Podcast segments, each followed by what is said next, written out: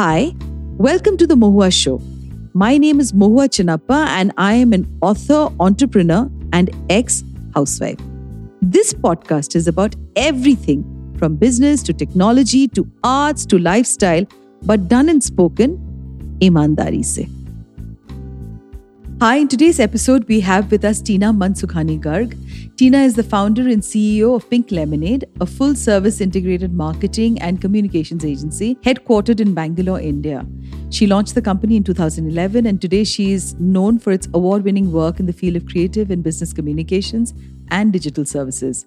Tina is a brand communication specialist and has extensive experience in the creative industry, having won numerous awards. Tina is passionate about helping women grow and achieve their true potential. Welcome, Tina, in today's episode. Hello, Mohua, and thank you for having me here. Thanks, Tina. So tell me, Tina, why the name Pink Lemonade? Ah, that's a lovely one, and lots of people ask me that. Uh, my journey began uh, with me working as a consultant with a lot of different brands. And at one point, I realized that I needed to put this in as a formal setup. And I was looking for a name for a very long time. I, you know, when you're doing naming for yourself, you're overtly uh, careful and particular about what you want. And there wasn't anything that was hitting me for a long time. And then one day, out of the blue, I was watching Sound of Music with my little children. And uh, I saw the children in Sound of Music were drinking pink lemonade and i the name just stuck with me. And next morning i woke up from bed and the name pink lemonade kept ringing in my head. And i didn't know why it was ringing. And i said why not an agency called pink lemonade that stands for freshness in the work we do?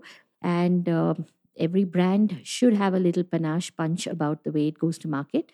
Why not us being that agency that can deliver this for them? And i ran it by a few creative folks in the industry and they said fantastic name and that's how it started because it embodies everything that we stand for today uh, fresh, vibrant, and uh, versatile communication that works for you. So, Tina, tell me a little about the brands that you work with. I mean, it'll be very interesting for all our listeners to know. I'm going to come after this and ask you about being a woman and how many people you've employed. And of course, also that digital services was not really understood in 2011 by a lot of people. Sure. So the journey's been a beautiful one. Um, I will have to say thanks to some of the bigger brands. And I remember particularly one gentleman from Symphony Teleca who called me and said, I'd like to work with y'all. But are you a brand? Are you an agency today? And uh, I was like, no, I have to set it up and I still have to establish it. So there have been the good brands right from there on. So after 15 days, I set up my work and went back to tell him that, yes, I am a am an entity today and I'd like to work with you. And boom, we were on board and we were doing something with them. Over the years, there have been beautiful brands, and many of them have stayed with us for a long time.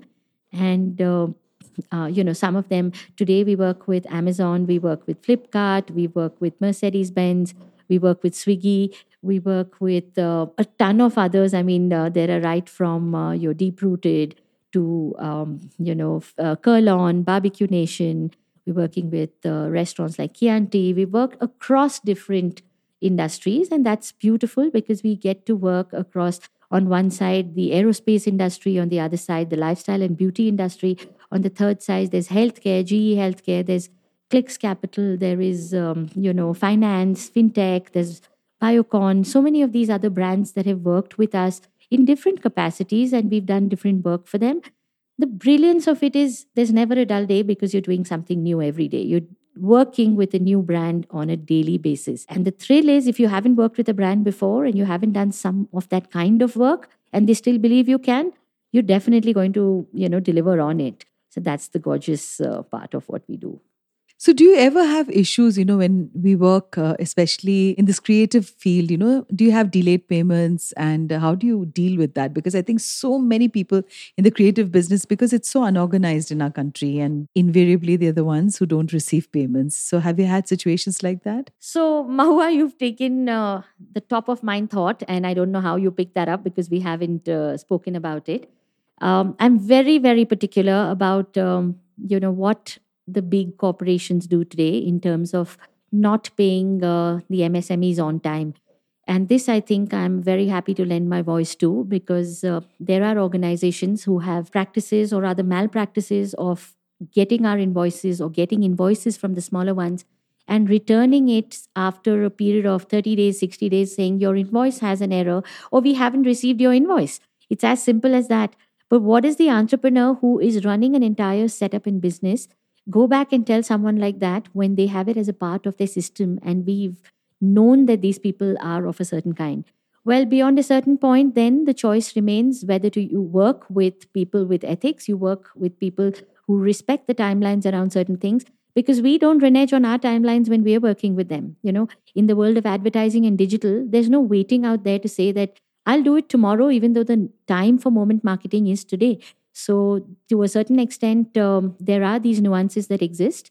There are organizations like the MSME and uh, Global Alliance for Mass Entrepreneurship GAME, and they are trying to help organizations with aspects like this. There is RXIL that most entrepreneurs use today.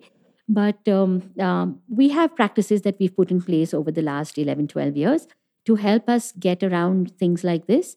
And the only one message, if I may pass on to everybody who may be listening to this from the larger organizations, and if you have, uh, you know, the capability to do something about this, on one side, you work with a woman led organization to bring in supplier diversity.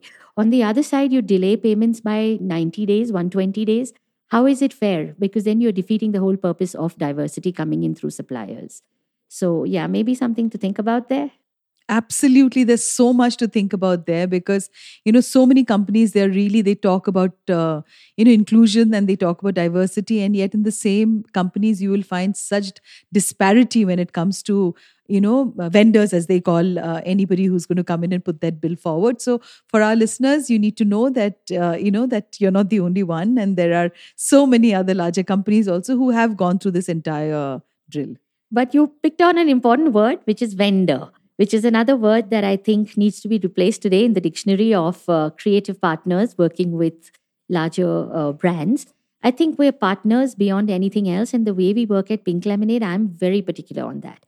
You know, uh, you need to go a little over uh, what someone asks you, what a brand needs. You need to be the person to tell the brand this is what you should be doing because competition is doing this today because the consumer is looking at something else today. So be that agency that partners in the holistic sense with the brand but then also the brands need to look at us and say that hey you know what? Um, it's okay to debate with them on some things and it's okay to hear their views on other things. I certainly don't want to be the agency that is doing creative for you. So i tell brands don't come to us for that. We are definitely going to do more. And partner and brand allyship is the one that i would say uh, we would like to stand for. Do you think that it is a challenge? Because I know that often the word is used as vendor.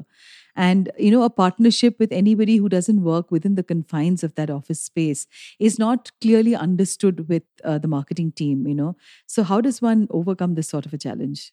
Um, thankfully, we've been very, very lucky to work with some very mature people and uh, CMOs who come with a good pedigree and who come with good amount of experience to recognize when they see somebody giving them uh, the inputs that are valuable. Many of them have come back and told me that, you know, you have a brilliant team. I'd like to hear more from them. They want to set up a cadence of regular meetings, even if it's not on work that we are doing, to say we'd like your thoughts even on some of the things that we're not working with. So we've been very fortunate where that's concerned. And I think that's very apparent when you're meeting uh, an agency partner right at the beginning to know what kind of support and work you're going to get out of them. On the other side, on the brand side, when you're working with them, start to deliver value. And that's always what I tell my team. What kind of value are you delivering that they start to look at you as, um, you know, in a different level of partner that you are? So, is it that you're bringing them some, um, you know, market intelligence? Is it that you're telling them something that's already garnered from previous experience of working with such brands or categories? And what is it that you're delivering that will position you differently than just being a, you know a creative agency? You, we are much more than a creative agency. We are that uh, marketer that comes and talks to them about a whole lot of different solutions and ideas. And ideas is where my, i feel uh, my team is brilliant again. So you know pick our brains on those things. And i always tell a client give us a challenge because we love it. We love it and we will deliver on it. And that is where you're delivering true value because that strategic thought is, makes all the world of difference and execution i think is just a matter of the creative talent you have on board. So that is pretty much uh, on par with every agency. You also said that you have 200 employees am i right? Yes that is right and um, some of them are um, most of them are full timers today about 170 of them and the remaining we have on uh, um, you know some sort of a part uh, time engagement. I have to be honest it wasn't by design but we have about 70 75% women at work today and that's brilliant and i am very very passionate about that. And the ethos of the organization and the culture is so brilliant if i may say that you know Mohua it is not that it is an organization that is full of women and hence will be a certain kind. I don't belong to that stereotype and i don't condone it at all.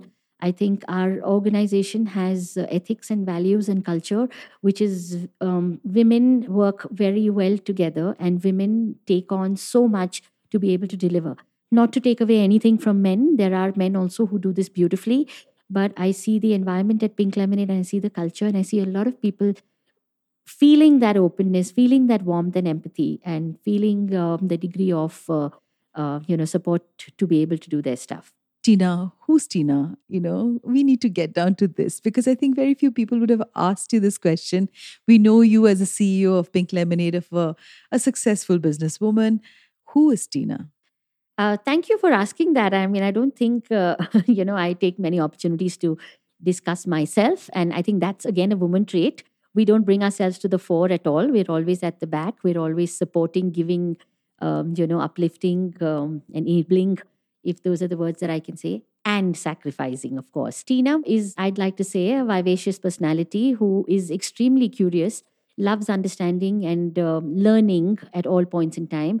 Is someone who's um, uh, gets troubled by insensitive people, gets troubled by nastiness in the world, tries hard to do the right thing, and sometimes, you know, my husband and uh, kids and I have a joke in the family. If we are traveling at the airport or if we are at any government office or entity where people are doing the wrong thing, I'm going to be the one who walks up and says, please don't break that line or please don't do the wrong thing. And they say, Mama, why can't you just leave it? Why can't you just not do these kind of things? So there is a, you know, being a defense kid, there is a, a degree of wanting to do right, being the good citizen of the country, there is um, an ability to take care of people. I'm always a giver before a taker. And I'd like to give as much of myself as well as as much of opportunities that I can and create opportunities, open networks and opportunities for people. Um, and that is something I do a lot as well. But inside, I think I am a person who is um, also likes to be quiet, much as I am uh, a talker. I'd like to be uh, quiet also in many moments, reading in a quiet nook enjoying nature and uh, the greenery around me and a poet in different ways. I'm a writer in different ways. So that is my world and uh, fiercely protective of the people I love. How wonderful. So, Tina, uh, before we end this episode, I would like you to talk to women who want to reboot because reboot, I have rebooted myself. And um, there's so much of fear because I try and encourage a lot of my friends who are sometimes so fearful of, uh, you know, after they've done with raising their children and, you know, they're done with everything that they're expected to do. How do these women reboot? What is it that me as a rebooter, I had to really muster all my courage to go out there and not care about what people said about my age, what people said about uh, my abilities, because I just had um, you know, self uh, belief. Uh, what would you like to uh, say for rebooters? Because you are a company that employs a lot of women, and I'm sure there are many women who take a break once they've had a child and they've gone through the whole, you know, motherhood journey. It does take many years off their working life from them. What yes. would you like to tell them? Um, I think, first of all, Mohua, congratulations, because if you're a woman who's um, lived with that degree of self belief, you owe yourself many pats on your back because that is the first thing that happens to women who fall out of the outside work you know not at home. I do believe women work a lot at home. So um, what i'm talking about is working in the corporate world or working outside of the home with a brand with a corporate with an office in an office.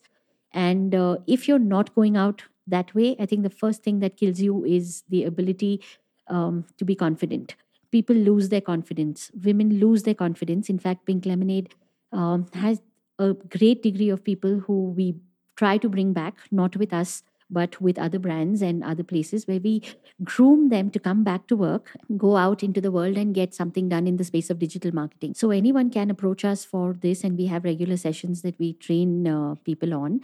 And I'm a big advocate of this that if someone hasn't done it before, it doesn't mean they can't do it. You know, you have to have 80% attitude, 20% aptitude. If you haven't done it before, you can do it. It's not that you can never do it. Come in with the right attitude. Your attitude needs to be 80%, and the rest it will take care of, right? You don't need to come in with um, uh, no learning or no awareness or very little awareness. You will learn if you have the right spirit to be able to learn. Um, we've kind of brought back a lot of people into the workplace, and I have been able to place them at different places where they're running a very successful career. Some of our own team members have been people who have shifted lo- vocations and moved out of careers and come into a career that they are exemplary at today. But I think um, an important thing for anyone wanting to reboot is that it's an inner job. You've got to first tell yourself that I'm going to be able to do it. And then on the outside, there are umpteen courses available today. There are umpteen learning opportunities. There are beautiful returnee internships. Have you explored all of that for, to come back into the world and be able to do, um, you know, a little bit there, learn with someone, and then probably take a bigger platform? There's so many opportunities. What stops us? Things like, oh, it's too far from my home. Oh, I don't think I'll be able to do it. Come then talk to someone who you you know who's been there and done that before to be able to say that i'm going to cover this bit before. But the journey is an uphill task in your own mind and heart first because everybody else will come out there and support you when you ask. And the difference is only in asking. If you ask it'll be there. What are the four things that you would uh, say for attitude? You know because i think attitude is one of the greatest things that can be the killer or it can be you know the winning part in you as a person. So one i'd like to say um, it's a common um, adage the attitude of gratitude but i think it's a big one and i'll tell you what i think about it the human mind is always sticking to the negative you know and um, we don't doubt the negative at all if someone tells you uh, xyz is like this you will believe it xyz did this or said this you will believe it but when someone tells you ABC stands for this, and you know how lovely that is, you'll say, Really? And you, there is a tendency to stick to the negative. And if that is the case, the only way you can get out of this negative, which is also um, a, a second pointer that I want to say, keep the attitude of dispelling the negative from your life. Keep the attitude of saying, I don't want to listen to that bit which is negative because I'd like to, you know, um, uh, because it is eating you somewhere inside. Stay with the positive as much as you can. One of the ways of doing that is what I said first is the attitude of gratitude. The more you're grateful for the good things that happen in your life, the more you will automatically dispel the negative. You don't have time for that. The third thing I'd say is that um, stop listening to what people have to say because the more you think about it, it'll only, um, you know, regurgitate with you. And um, the way to do this is that use your time for a positive uh, impact or positive activity at every given point in time. I heard this from one of my uh, customers and uh, now a good friend as well that you know she's always upbeat and happy because there's just so much to do there is no time to look at what is not working well and not what is not uh, going to serve you well hear it and then discard it because there is so much more positive time to invest there is only so much time right so use it to invest in something that can make an impact rather than moping about something else. Um, the last thing that I'd like to say about attitude is that uh, what is it that you can do to support the community around you? And I believe very strongly in this that if there is a giver inside of us, try giving it and um, uh, you know awakening that giver to do better for the community around you, and you'll be surprised how much impact it has on your attitude in general. You know, because when you see the underserved, and when you see people around you who are not having those opportunities, despite deserving a world of equity, I think it changes something inside of us when we volunteer time, when we do support for others. Try and help others as much as you can. That changes your attitude completely. Uh, so, Tina, you know what? You'd be the right person to tell me about the struggles an entrepreneur faces, you know, when they start out on a business. How is it that they can become a brand? You know, they'll approach business and people will approach them for business because that's one really crazy line that entrepreneurs face. Yes, I agree actually that um, in a journey of entrepreneurship, um, you know, someone told me this that if you don't understand finance, you don't have any business to be in business. And I'd like to say, finance is a skill that I can still get people for. If you don't know what your brand is worth and what you're doing in terms of uh, creating value, then uh, you're really just doing it as a passion and a practice and you're not doing it as a brand. A lot of people and a lot of women that I come across grow to a certain level and they're not realizing that they're working in the same way. What got them here will not get them forward take them forward. So, what is it that they should change at some point in time? Start looking at a professional team to come together. Start um, and why do why only women i see lots of men go through this i see lots of brands in their journey go through this and i also see very good brands that right from the onset are very very particular that i want to know what my market is like I want to know what is the play or positioning I have in this market. How do I represent myself? And then complete the entire marketing journey to say, what do I behave like? What do I talk like? What's my brand voice? What's my activity, etc. And I see um, many of them continuing and chugging along in the same way that they started out and not really realizing that at some point, that little um, entity they started has become something worth contending with. And that's when um, they start waking up and saying that, okay, can, what can I do?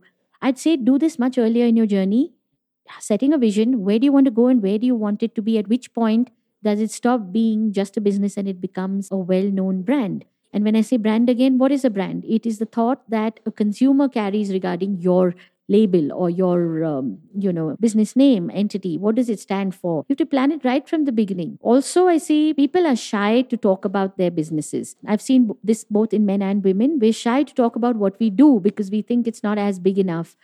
But i want to ask you something. Is there any th- brand that you buy out there that has not reached you either via an advertising advertisement or it's not reached you via word of mouth or you've seen it somewhere on uh, a hoarding etc or that little television um, ad you've got to know of it from somewhere then we go buy it right? Why should someone invest in your business if they don't know what you do if nobody tells them what you do? Now the question is will someone else tell them or it has to be you who has to start the journey of storytelling? This is where i think entrepreneurs struggle with. We have a great idea we have a great product and sometimes i don't see them uh, going out and doing the right marketing for themselves um, that's one of the areas. Of course, the other areas, I think talent is important. A culture is very important for people to build. You get known for something, you set up a culture, you speak about that culture. You advocate and live that culture as a second way of life or a way of life every day. You just can't fake it. You've got to be that in reality. There will always be naysayers because everyone who's successful gets spoken about in some way or the other. When you carry that mantle of being the navigator at the helm, I think um, it is important to set that vision and take care of some of these elements besides just the finance and besides just doing your product and manufacturing or production or whatever. So these little things go very far in the journey. It's a well rounded space to cover. And there's never a day that you don't have a different kind of an issue to deal with be ready for that. Be ready for that long road. Thank you, Tina, for being on today's episode. It was wonderful having you here. Thank you, Mohua, and um, kudos to what you're doing. I think giving people a voice to be able to think about some of these things and talk about them, superb and phenomenal work. And I look forward to hearing more of your podcast. Thank you. To you, our dearest listeners, you can find us on your favorite streaming services Spotify, Amazon Music, Apple Podcast, and of course on all other major streaming services. With loads of love, we are The Mohua Show, where we talk imandari se.